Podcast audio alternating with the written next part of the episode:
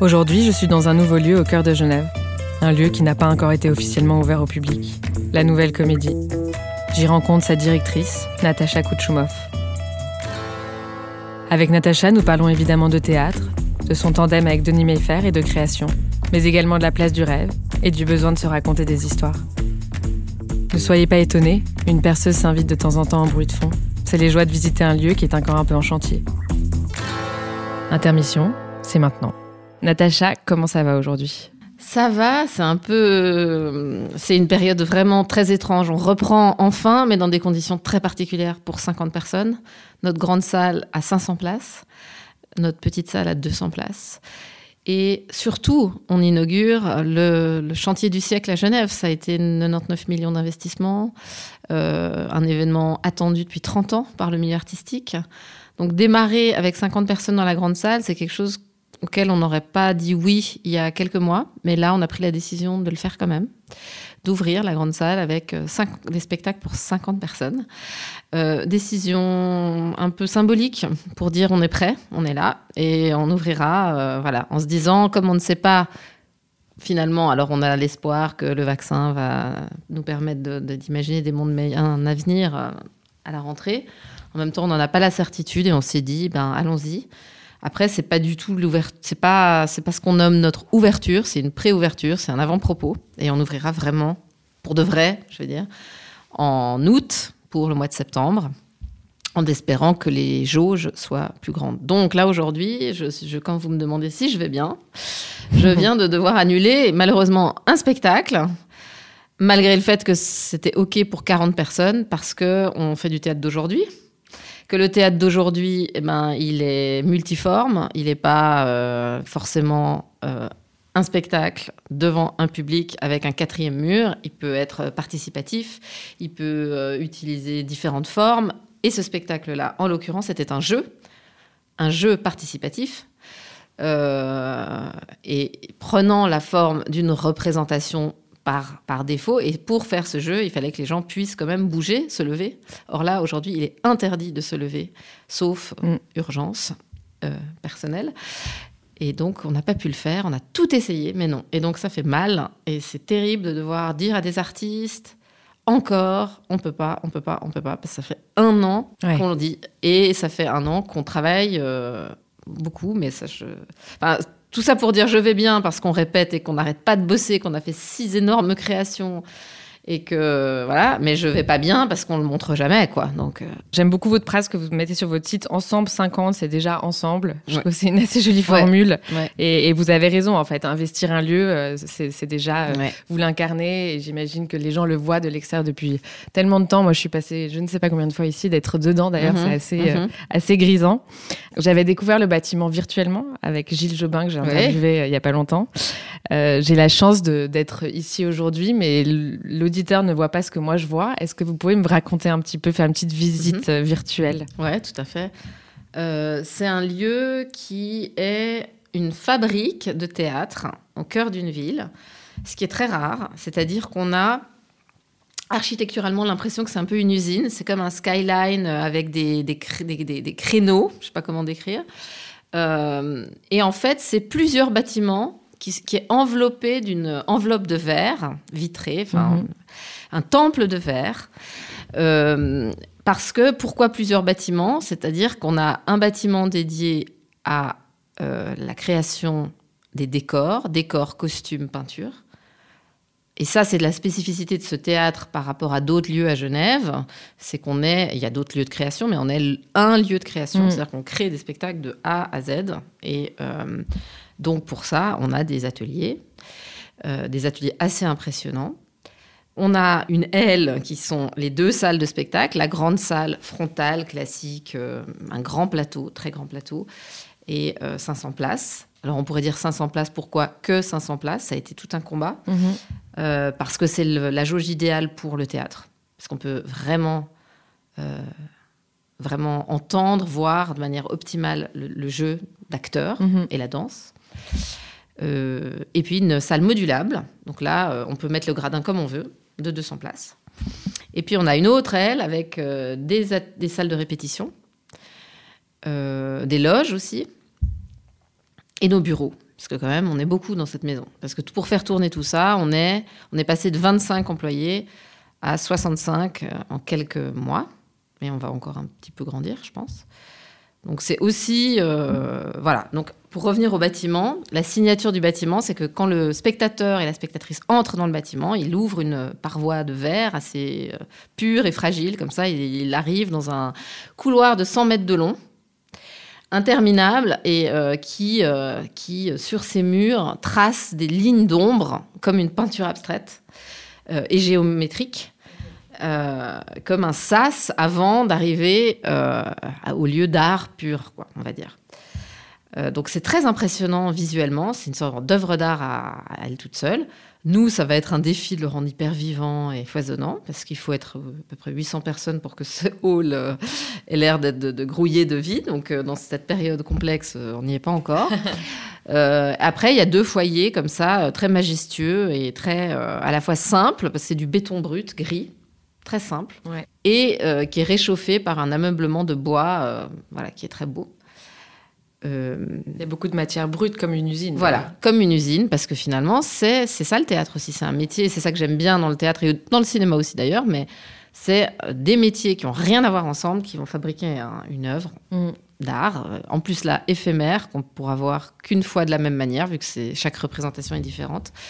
Mais euh, voilà, entre un cintrier qui s'occupe des cintres dans un théâtre et un, scénographe et un metteur en scène ou une metteur en scène ou une scénographe, euh, c'est des personnalités hyper différentes. Et mm. on, doit, on doit fonctionner ensemble.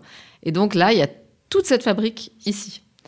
La bonne nouvelle, c'est que ça marche. On a créé des spectacles et pas des moindres, vu que notre première grande création, c'était Christiane Jataï, une metteur en scène brésilienne dont on est absolument fan, mm.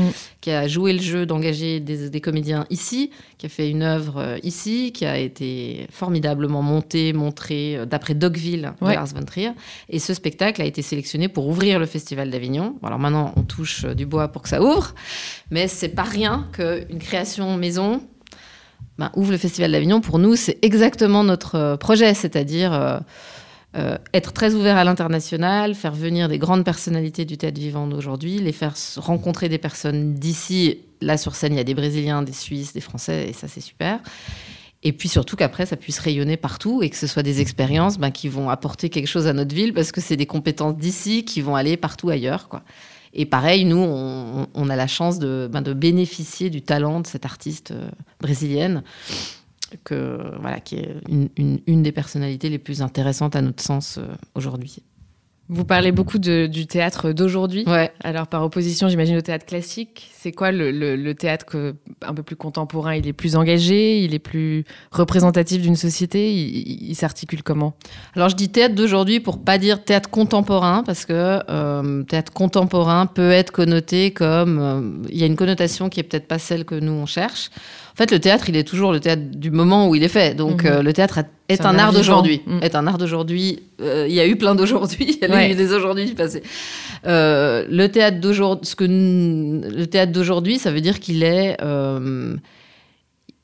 il n'essaye pas de reproduire des formes anciennes, il est ancré dans le présent, il, il, il peut se baser sur des textes absolument classiques. On peut monter du Tchekhov, du Molière. Euh, là, on a un spectacle itinérant, c'est Médée de Corneille. Donc, mm. Mais avec un regard de quelqu'un d'aujourd'hui qui parle à des spectateurs d'aujourd'hui. Donc comment, comment on raconte, comment on, dit, euh, qu'est-ce que Médée a, à nous dire de nous aujourd'hui? Qu'est-ce que euh, Tartuffe a quelque chose à nous dire sur nous aujourd'hui? Et comment, comment ça, ça, nous, ça fait écho à notre époque? Et puis, le théâtre d'aujourd'hui, c'est des formes, euh, et c'est pour ça qu'on travaille aussi avec Gilles Jobin sur la réalité virtuelle. C'est Christiane Jataï qui est obsédée par le cinéma et les images, et donc qui fait une œuvre qui tuile cinéma, théâtre en permanence.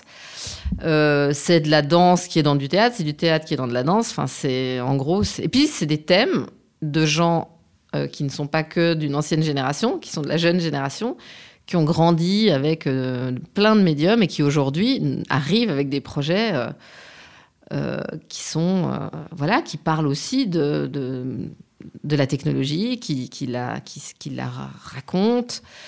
Et nous, ça nous passionne. Enfin, voilà. Donc, quand je parle de théâtre d'aujourd'hui, c'est que oui, on, on veut, on veut, nous, que le regard du de la créatrice ou du créateur, ben, soit, c'est ce qui pour nous est, euh, on va dire, le, cœur de nos choix artistiques, c'est quel regard porte l'artiste sur la matière qu'il a envie de traiter. Mm. Euh, plus que, euh, voilà, telle œuvre, on, va, on veut monter un Molière, on va chercher un metteur en scène. Voilà, qui, qui a une façon de faire qui est, toute, qui, est toute, qui est noble, qui est magnifique, qui peut faire des spectacles merveilleux.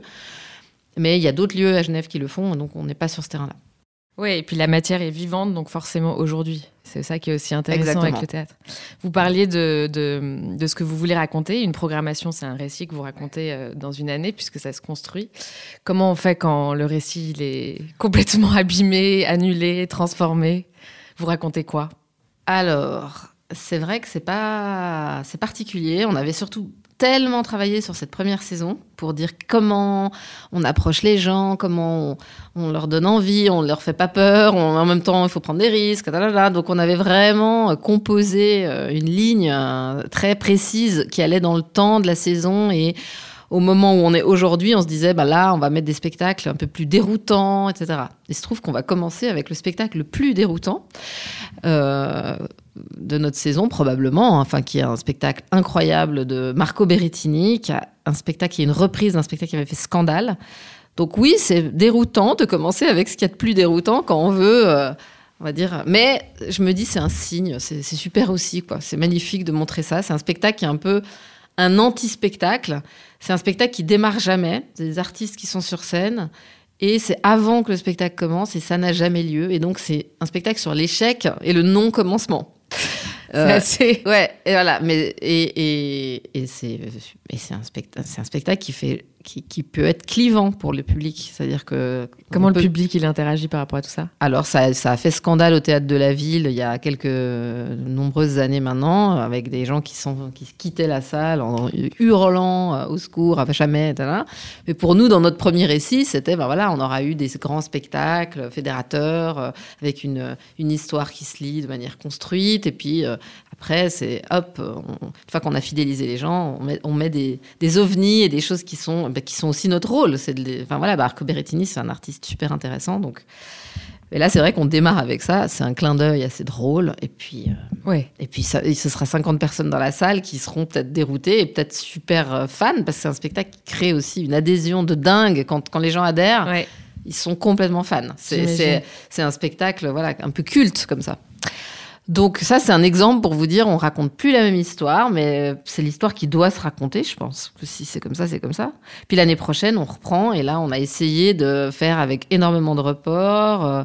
Mais en fait, ce qui reste, pour euh, finir, c'est que quand même, comme les artistes euh, qui ont été notre choix subjectif pour ces saisons, sont liés par ce que je vous disais, l'image euh, l'utilisation de, de, bases de films pour raconter des récits d'aujourd'hui, euh, l'utilisation de classiques mais pour le redire différemment. Donc en fait, il y a, y, a, y, a, y a un lien entre les spectacles et ça se raconte tout de même. Mais comment vous réunissez tous ces champs différemment? Vous avez dû les rendre plus cinématographiques Vous avez dû passer par... Euh, comment est-ce que vous avez continué à... Parce que vous avez créé pas mal de contenu toujours. Sur ah oui, pendant, vous voulez dire pendant la, pandémie elle-même, enfin pendant le gros du truc. Alors là, on a, on a fait une émission de radio avec un spectacle, on a fait une expo numérique, on avait le spectacle de Gilles Jobin qui était prévu avant, qu'on a quand même fait.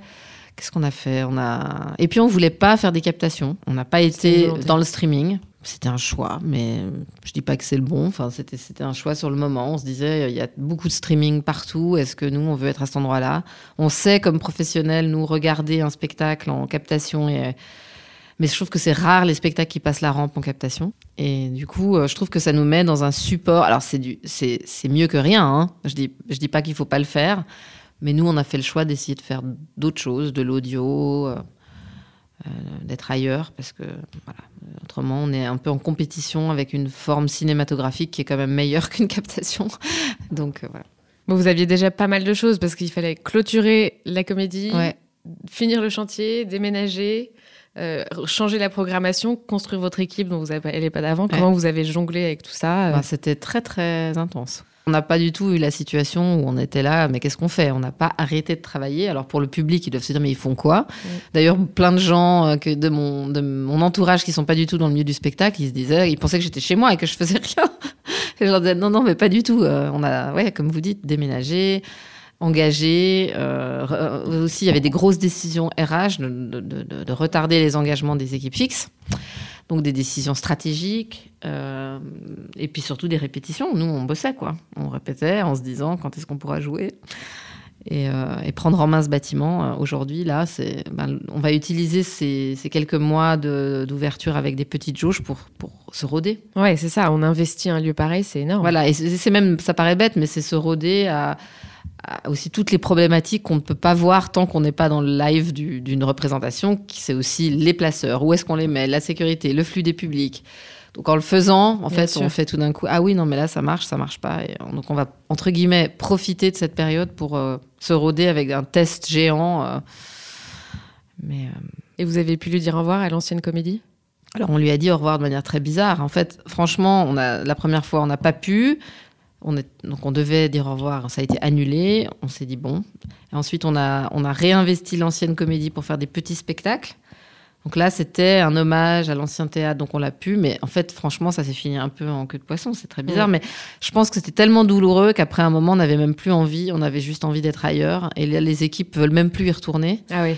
Il y a un spectacle itinérant dont, euh, qui va se faire dans l'ancienne comédie, là il y a plein de gens des équipes qui ont dit on veut plus y retourner, enfin parce que c'est ça a été aussi douloureux de, enfin c'était une, fermeture de, chapitre tellement violente que en fait, maintenant, on veut passer à autre chose. Et comment on fait pour faire la nouvelle comédie? On garde l'âme de l'ancienne comédie ou on fait bah, L'âme, c'est le théâtre, quoi, en fait. Et ça, c'est ce que je tout de suite dit la première fois qu'on a vu un de nos premiers spectacles ici. Donc, euh, on a seulement pu voir seulement l'équipe, pas le public je me disais, bon, ça paraît. Je me disais, mais finalement, c'est un théâtre. Et donc, un théâtre, euh, c'est les gens qui le font, qui l'investissent. Mhm.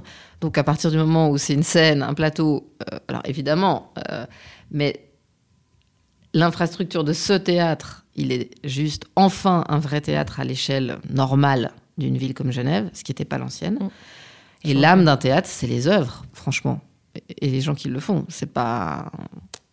Donc, voilà. On a... Quelle aventure de le faire à deux, cette, euh, cette co-direction? C'est mieux à deux. Euh, déjà, c'est très différent. Alors, j'ai jamais euh, été seule à la tête d'un paquebot pareil, donc j'ai pas de comparaison possible. Mais je peux imaginer que dans une période comme ça de, de, remous, on peut vite se sentir très, très, très, très seul. on peut vite, du coup, se défendre en permanence et puis se murer dans une forme d'autorité pour pallier à des peurs. Enfin, c'est ce que j'imagine. Hein. Et là, au contraire, comme on est deux, on peut se rassurer, on peut aussi s'encourager, on peut prendre plus de risques parce qu'on a l'autre qui dit attends, on va pas euh, que, je vous ai que seul. Dire ça, voilà. Et ça, c'est vrai. Euh, il y en a toujours un pour dire ah, mais ça c'est pas du tout ce qu'on avait dit au départ, c'est pas notre projet. Et puis euh, quand l'autre fatigue, il y en a un autre. Donc en termes de, je dirais, de morale, c'est très important. Et puis en termes de leadership pour les équipes, c'est beaucoup moins pyramidal quand même parce que déjà c'est distribué à deux, on n'est pas toujours d'accord, Denis et moi, on n'est pas toujours, on est très différents. Donc les équipes nous voient comme deux personnalités mm. très différentes. Vous êtes une femme à la tête d'une institution culturelle, j'imagine qu'on vous, on vous le rappelle souvent, une, des, une femme artiste, mm. plus Qu'est-ce que ça sous-entend une femme artiste à la tête d'une institution comme celle-là? C'est vrai que c'est marrant, je, me rends compte qu'il y, a y a pas mal de femmes qui dirigent des lieux à Genève, mais euh, mais il n'y a pas d'artistes, ouais, à part moi C'est un regard, un artiste, c'est un regard sur la. c'est une façon de, d'envisager une programmation qui est différente de celle d'un curateur ou d'une curatrice pure, on va dire. J'aime pas ce terme de curateur et curatrice pour le théâtre, mais c'est un peu, un peu le, nouvel, le nouveau mot. Il y a eu historiquement à la Comédie de Genève que des artistes qui ont dirigé ce lieu. Et Anne Bizan était une artiste femme. Donc euh, il y a aussi cette tradition de la Comédie de Genève d'avoir des artistes à la tête de ce lieu. Donc en fait, je suis à la, suite. Et puis voilà, je suis une femme. Je me réveille pas tous les jours en me disant Ah ben, je suis une femme. Enfin, je, je, sais pas. Et ça influence votre manière de gérer l'endroit, le fait que vous sachiez euh, justement ce que c'est de, de, jouer dans un endroit comme ça? Alors, ça a une grande influence que Denis et moi, on soit artistes sur le rapport, euh, l'obsession qu'on a de penser au, que le cœur de la maison, c'est ce qu'il y a sur le plateau. Ça nous rend très, très attentifs aux conditions de travail des artistes, au salaire des artistes. on est, là, c'est dans, la partie prise de risque. On est en train de faire un gros travail pour que les artistes du plateau, qui sont de fait précarisés par le fait qu'ils ne soient pas des postes fixes, mhm. soient payés au moins aussi bien que les personnes dans les bureaux. Euh, et des personnes qui ont des hauts salaires dans les bureaux, parce qu'on trouve ça normal. Finalement, on peut remplacer assez facilement des personnes dans les bureaux, même si elles sont très précieuses et qu'on les adore, etc. Mais à partir du moment où un spectacle commence à se répéter avec des acteurs, on peut pas les remplacer. Enfin, c'est très compliqué. Et puis c'est pour ça qu'on, enfin, acteurs, metteurs en scène, créateurs, etc. Donc on est en train là de, un des risques, c'est de, de, remettre ça sur la table. Euh, avec l'impact financier que ça peut avoir, mais en l'assumant. Et ça, c'est vraiment des artistes au plateau qui se rappellent de ce que c'est, euh, cette étrangeté de se dire, il y a des gens qui ont 13 salaires, 13 mois de salaire, et nous, on est là, on bosse 4 mois, et puis on doit, voilà, on sait, il y a, Donc, euh, ça, c'est la partie euh, artiste. Après, c'est aussi connaître ce que c'est que le plateau, connaître ce que c'est que des répétitions, comprendre les artistes dans leurs angoisses, leur stress, leur personnalité aussi. Euh, sans non plus excuser tout, parce qu'on se dit, bon, c'est un artiste, ok, mais enfin, des fois, euh, c'est pas parce que tu es un artiste que tu dois me parler comme ça. Enfin, voilà. Donc, ça nous. Et puis, ça te permet d'avoir un lien différent avec les, les artistes qu'on a, qu'on a dans la maison. C'est pas forcément mieux, hein. je dis pas que c'est mieux ou moins bien, je dis que ça change le rapport, mais. Je sais pas si c'est mieux ou moins bien d'être un artiste pour parler à d'autres artistes. J'ai pas de jugement de. J'ai lu que hum, vous le disiez. Apparemment, vous disiez toujours que vous alliez être un jour directrice de la comédie, mais directrice de la nouvelle comédie. Ça, on vous l'avait peut-être pas dit. non, alors ça pas du tout. Alors je, je, pensais, non, surtout je pensais pas que je serais directrice de la comédie euh, quand le projet Nouvelle Comédie est arrivé. Je pensais pas que je serais, euh, euh, comment dire, j'imaginais pas euh, aussi vite en fait. J'imaginais pas maintenant. Et, du coup, c'est très particulier. Euh, d'ailleurs, euh, dans les images que j'avais dans la tête, j'étais dans l'ancienne comédie et je me suis dit ah bah c'est un délire parce que ça peut pas être dans l'ancienne comédie. et en fait, c'était quand même dans l'ancienne comédie avant de passer à la nouvelle. Mais c'est ouais, voilà. Après, ça c'est un peu un, gag, hein, mais c'est vrai que je le disais un peu en plaisantant. Euh, quand je jouais à la comédie, je disais ça dans les loges. De toute façon, un jour, je dirigerai cette maison, mais c'était vraiment une plaisanterie. Et euh, on en rigolait. Et puis voilà, il faut jamais faire de blagues parce que c'est pas ce qui peut arriver. Non, mais, mais je, parfois, je lisais pas mal de vos articles et vous mentionnez pas mal euh, souvent la notion du rêve. Oui, bah oui. Et quelle part elle prend chez vous? C'est un moteur? C'est, Ah, mais moi, énorme. Euh, moi, je, j'adore me, me, projeter dans le futur. Voilà, et de me dire que je veux pas baser ma vie sur ce que j'ai déjà fait ou sur mon passé. Donc, je travaille énormément à projeter des futurs possibles.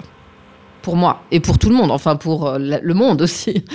Euh, d'ailleurs, euh, si on se projette dans les futurs possibles du monde actuel, à moins d'être complètement neuneux, on ferait mieux de se bouger en termes d'écologie, en termes de responsabilité. Donc là, c'est de la projection aussi, mais là, elle est, elle est factuelle. Mais pour moi, j'essaie de me dire, et pourquoi pas?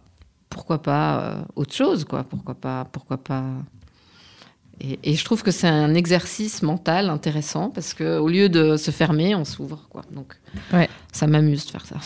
Et franchement, j'invite beaucoup de gens à le faire. C'est pas mal. De pas se dire je pourrais jamais faire ça parce que je l'ai jamais fait avant. Tu fais bah ouais, bah c'est parce que tu l'as jamais fait avant que c'est. Si tu veux, si tu veux faire autre chose, tu dois, tu dois patauger dans un nouveau truc et puis mm. être ok avec. Euh, comme chaque projet de théâtre, c'est à chaque fois un saut dans le vide un peu. On met quelques jalons, mais en fait, on ne sait pas. On ne sait pas comment sera l'équipe, on ne sait pas si ça va être bien, pas bien. Il y a tellement de facteurs que c'est un bon entraînement pour ça. Et puis, c'est un théâtre, c'est un peu une fabrique à rêve aussi, au final.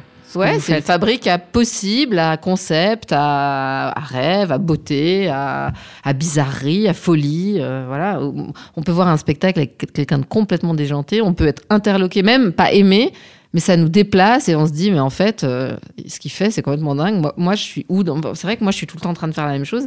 Il est très libre. Enfin, voilà, des fois, moi, de voir des acteurs ou des actrices ou des créateurs ou des performeurs ou des danseurs complètement cinglés sur le plateau, ça me libère. Je me dis, en fait, ça peut aller jusque-là, la folie. Enfin, ça, ça sert aussi à ça. C'est pas que des pièces bien faites, bien fabriquées avec. Euh, voilà, nous, on aime que ça grince, ça frotte, que ce soit déstabilisant parfois, puis des fois que ce soit juste l'effet waouh et poétique aussi, hein, enfin je veux dire. Quand je vous dis Clémentine, vous pensez à quoi Ah oui, le personnage euh, que, que je m'inventais quand j'étais petite.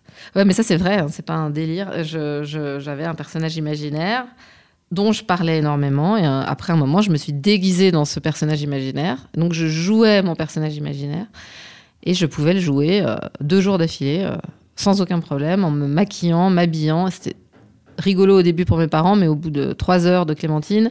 Donc, où est Natacha Tu peux venir Elle est pas là c'est fatigant. Donc, euh, mais non, non, elle est pas là. Elle est, dans la salle de bain. Euh, moi, je l'ai pas vue. Euh, et puis, vraiment, je traçais longtemps en Clémentine. Et alors après, voilà, on pourrait faire des analyses psychanalytiques de tout ça. Mais c'est vrai que la fiction, ça peut aider à, vivre, quoi. Ça peut aider à, dominer beaucoup de choses.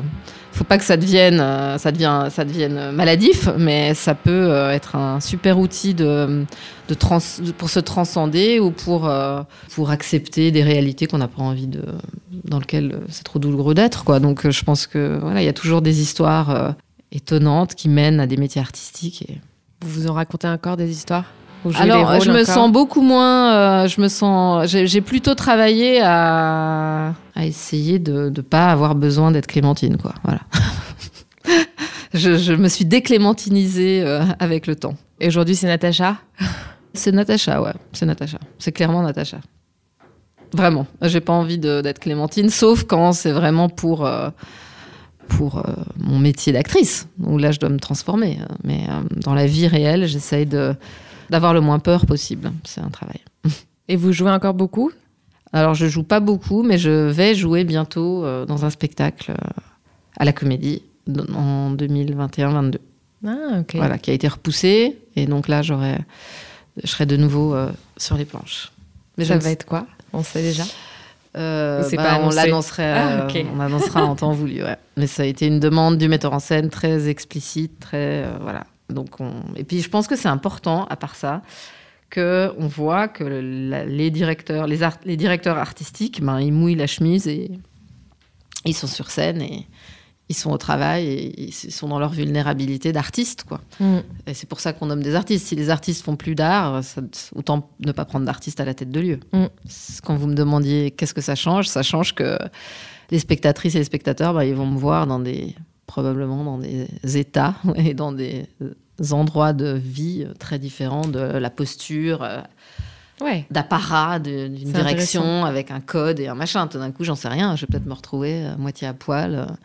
Vous parlez justement de vulnérabilité de, l'artiste, et vous en aviez parlé euh, dans un autre article, mais au fond, qui est vulnérable? Un, artiste, euh, bah, il est forcément très vulnérable parce qu'ils enfin, ceux qui les artistes qui nous intéressent, euh, c'est ceux qui justement enlèvent des, couches, je dirais pas qui rajoutent de la surface, et c'est ceux qui arrivent à, à, enlever des couches et à être presque un écorché vif sur scène une, ça peut être dans la plus grande simplicité de parler simplement à des gens sans artifice. Euh, quand bien même tout est faux, parce que tout est. Mm. Et puis la, le spectatrice ou le spectateur, par la, la, plus classique mimésis théâtrale, ben, il s'identifie tout d'un coup à quelqu'un. Quand c'est un théâtre qui joue sur l'identification, mais voilà, tout d'un coup, quand on s'identifie à quelqu'un, on s'identifie à ce qui nous lie les unes les autres, les uns les autres, et du coup, ben, on est au plus proche de nous quand bien même on voit quelqu'un qui est très différent. Et c'est ça qui est dingue au théâtre. Quand ça marche, il y a quand même rien de plus fort. Ça marche pas, il faut bien le dire. cette magie-là n'arrive pas forcément tout le temps. Mais quand ça arrive et qu'on se dit cette personne-là, c'est moi, bah, c'est l'expérience de l'altérité la plus, la plus palpable qu'on peut avoir très rapidement. Mm. C'est-à-dire, on se dit, bah, ce personnage qui a été écrit parfois des centaines d'années, eh ben, c'est moi. Enfin, ou euh, cette euh, vieille dame qui est en train de me parler, cette actrice, ben, c'est aussi un peu moi. Et, ce monsieur, et ce truc, et ce soldat euh, qui est sur scène. Je pense à un spectacle qu'on a montré sur un, un parachutiste belge, enfin un acteur qui jouait un parachutiste. Eh ben, on avait l'impression qu'on on le détestait en même temps parce que c'était un horrible personnage de militaire affreux et en même temps on le détestait on se disait c'est vraiment pas moi c'est pas mes idéaux c'est voilà et puis tout à coup on était un peu lui et ça, c'est très vulnérable. Et c'est pour ça qu'il y a de l'émotion. Et c'est pour ça que les gens peuvent être un peu aussi peuvent avoir peur d'aller au théâtre parce que ça exige, enfin ça, ça peut mmh. faire aller là. D'ailleurs, provoquer le réel, c'est ça pour vous quand vous annoncez ça? Ah Provoquer le réel, c'était un double sens. C'était, disons, le réel en ce moment, c'est rude. On peut pas faire de campagne d'affichage. On sait pas. On peut que vous dire que ce sera aux eaux vives en 2021. Donc on provoque le réel, ne serait-ce que par cette affiche. Et puis les artistes qu'on apprécie, souvent ils se basent sur le moment présent et avec le réel, ils font de la, ils font une œuvre. Enfin, le réel. Euh, ça peut être le réel du plateau ou ça peut être le réel du, monde. Et il, euh, le provoque. Donc c'était un peu un double, double sens pour ce slogan. Et c'était suffisamment énigmatique aussi. J'ai vu, et c'est assez logique dans une nouvelle construction, mais que euh, vous êtes parti d'un lieu inclusif. Qu'est-ce que ça veut dire un lieu inclusif euh, quand on parle d'un lieu qui reçoit du spectateur? Alors, on est un service public, donc c'est la grande différence avec un théâtre privé. Donc on a une mission de service public qui est d'essayer et de tenter et de, de même pas de tenter ou d'essayer, mais de d'ouvrir la culture au plus grand nombre. Euh, on a ce label culture inclusive qui est euh, un label qui a un certain nombre, une charte. Qui, pour, pour avoir ce label, il faut remplir un certain nombre de critères engager des personnes en situation de handicap, proposer des spectacles avec des, personnes en situation de handicap dans le spectacle, comme acteurs, performeurs, euh, rendre possible l'accès au spectacle. voilà. Et ben pour nous, c'est c'est important. Enfin, c'est simplement que on est tellement, on est, on, peut pas simplement faire un, on est un théâtre public, donc on doit être, on doit faciliter l'accès à toutes et tous, même des personnes empêchées par, euh, par, plein de, par plein de choses. Alors évidemment, il n'y a pas que le handicap, il y a empêcher socialement, empêcher financièrement, empêcher euh, voilà, de manière euh, culturellement. Donc on doit essayer de trouver des solutions pour tous ces mmh. empêchements. Mmh. Et, alors, et, puis, et puis empêcher même par nos nouvelles vies, je pense à des personnes qui ont accès à la culture, mais qui ont perdu le réflexe même de se dire qu'ils peuvent sortir. Enfin, ça, il y en a plein, des gens qui ont euh, parce qu'on est happé par les nouveaux médias, on est happé Donc à nous d'inventer des situations. Alors nous, on a tout ce projet qui s'appelle le Pont des Arts, qui est un énorme volet de la Comédie de Genève, qui est euh, une saison réelle, parallèle, qui nourrit et qui interagit avec la saison pure théâtre artistique, théâtre et danse. Et il y a des ateliers pour les enfants, il y a des brunchs avec des conférences, il y a euh, bah, justement tout cet aspect de l'inclusion qui est pris en compte. Il y a des bords plateaux, il y a avant, il y a après. Il y a, un énorme volet. Et il y a aussi des spectacles et des propositions artistiques. Et ce pont des bah, c'était pour dire un pont entre la ville et notre théâtre. Et, euh, et là, la, première chose enfin, la, première situation qui a ouvert la comédie, en réalité, c'est nos futurs mercredis comédies où il y avait des gamins partout dans la comédie pour des ateliers, qui faisaient du hip-hop, qui faisaient du breakdance, qui faisaient un atelier de théâtre. Ils étaient partout dans la comédie et c'est comme ça qu'on a ouvert la comédie de Genève en fait. Et il y avait de la musique partout dans la comédie, ça grouillait d'enfants et c'était juste génial. Et là, on arrivait à se projeter, à se dire, imagine quand ce sera vraiment ouvert et que tu passeras et que tu diras, c'est quoi ce truc, ils font quoi euh, et on fera pas ça que pour les enfants. Mm. Et voilà, le lieu de vie, c'est hyper important. Et pour moi, mon rêve, c'est que euh, on rentre comme on va dans des musées quand on visite une ville, on se dit où est-ce qu'on va à Genève, ben, on va passer là, euh, il y a des gens qui répètent dans les couloirs, il y a un super resto euh, qui va bientôt ouvrir, un resto qui donne sur l'atelier de construction, donc ça aussi c'est un des aspects de l'architecture important à, nommer, et que ça grouille, que ça vive, que ce soit qu'on ait juste envie d'y passer de se sentir bien, et ça pour nous c'est aussi une manière d'être hyper inclusif. Mm. Et mon rêve, ce serait qu'il y ait des gens qui bossent dans la banque, qui soient à côté de punk à chien et à côté d'une personne en situation de handicap et que ce soit OK, quoi.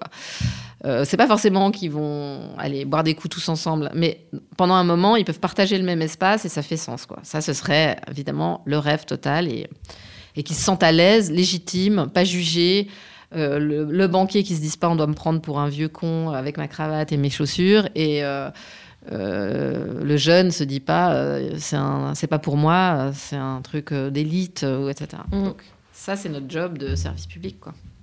Et puis le théâtre, c'est Denis le disait dans une émission, l'art de la rencontre. Et du partage en fait. Bah, c'est toujours été ça. Hein. L'origine du théâtre, il y avait tous les milieux mélangés, en train de voir une œuvre qui racontait le monde par, en utilisant les mythes, quoi. Mais c'est vrai que les gens étaient de tous les milieux sociaux, ils partageaient ce moment ensemble et c'était dans l'année ces moments hyper importants de partage. Mm. Euh, donc on continue l'histoire du théâtre, on n'invente absolument rien, ça c'est sûr. Hein. Enfin, je veux dire vraiment, mais maintenant on doit le faire. On parlait de rêve, c'est quoi votre rêve? Le premier rêve, c'est de de se dire on l'a fait quoi, on l'a fait, euh, le projet existe. Euh, le rêve vraiment, c'est que on arrive à ce projet que je vous décrivais, c'est-à-dire ce lieu d'art très chaleureux où on passe et on voit des œuvres incroyables, certes, mission première, euh, on est traversé par des émotions, et où on peut être soi-même, euh, juste pour boire un café et passer. Ça, ce serait un, mmh. rêve ultime euh, déjà pour la comédie.